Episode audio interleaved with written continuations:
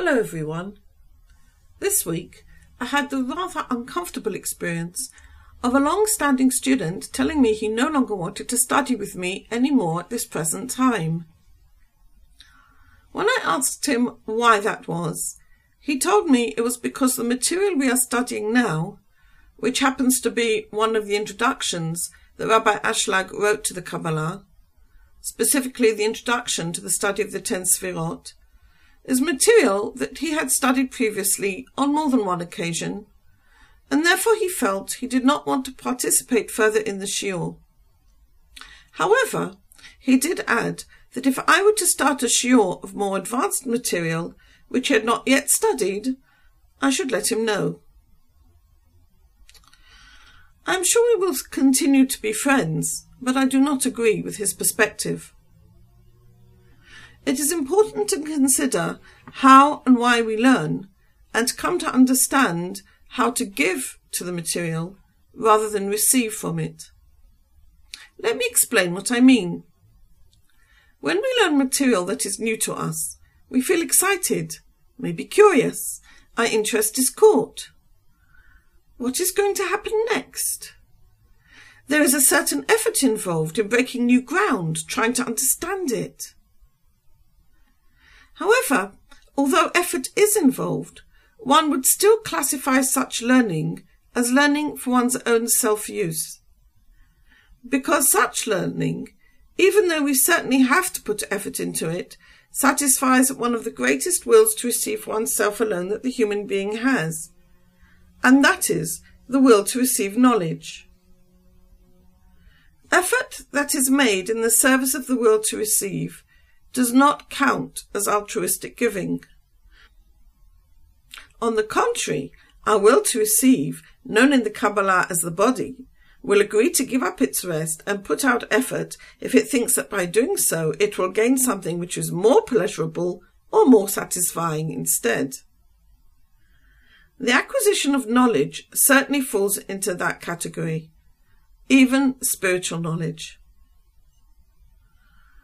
Altruistic giving to the material is a different paradigm. Study of this type requires an emptying of our little selves, emptying ourselves of any previous learning we may have had of the material, and allowing the words to speak to us as if it is for the first time. I recommend to my students, when you come to the shiur, put yourself in a corner and come fresh. Giving to the learning thus means allowing a space within ourselves for the soul to listen to the words. When we do so, we do find that something very amazing happens. We find that just that very paragraph we are learning becomes the very material we need that day for our soul's growth. We find that making a space for the material within ourselves, giving to it, without any expectations, but simply putting the energy into the material, even though it is a text we may have learnt not once or twice, but thousands of times, enables it to speak to us with a new voice every single time.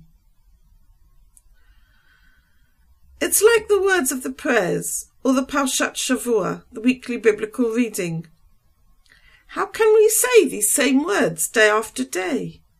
How can we read these same Torah readings year by year? Because when we are working in affinity with the soul, giving to the prayers and giving to the learning, we find new connections which are vital and alive. We become fully present to the learning we are undertaking. We find that material we thought we understood has levels of depths in it we simply hadn't touched before. Rabbi Yehuda Lev Ashlag, in the talk that he gave, marking the completion of the commentary of the Zohar, that appears in his book Matan Torah, quotes the Gemara as follows.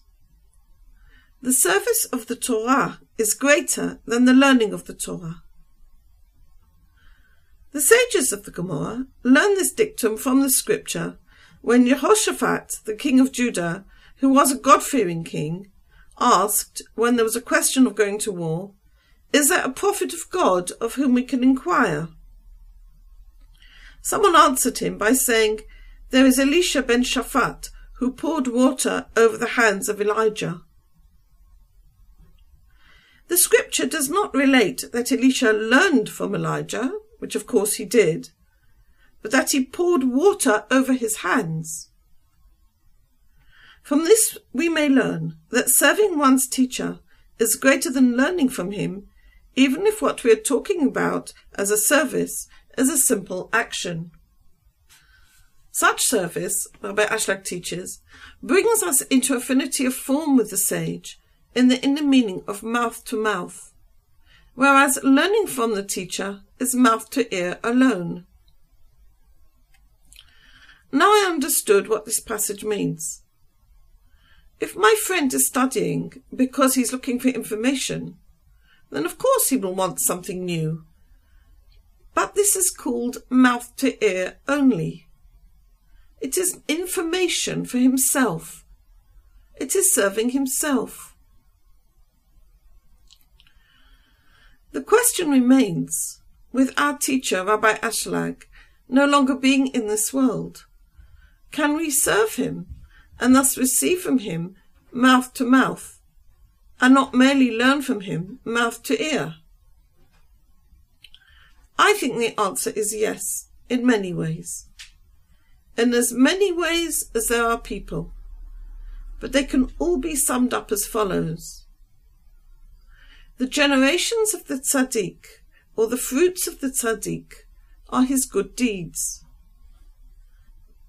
By allowing the teaching that he brought to enter into our lives, and working with our understanding of his teaching in order to change our lives from receiving for oneself alone to giving altruistically, we are putting into living practice the work he taught in his lifetime. This must only be a tremendous service to him. It brings to the tzaddik the fruits of his labour. And therefore, learning in this way is a service which brings us into affinity of form with the tzaddik, just as surely as pouring water for him would have done in his lifetime if we had been so privileged to do. So, my answer to my friend has to be that of course he has free choice, and I respect that. But emptying the mind and giving our being over to learn and putting into practical application what we are learning, so that the work of the tzaddik comes to us in actual practice, causes that we become in affinity of form with the sage and we find that his works are ever fresh and ever vital, every single time. Not only this, but it is when we give to the learning that the light in Torah brings us back to the good path. It helps us advance on our spiritual path and one day will bring us into affinity of form not only with the tzaddik, but with God.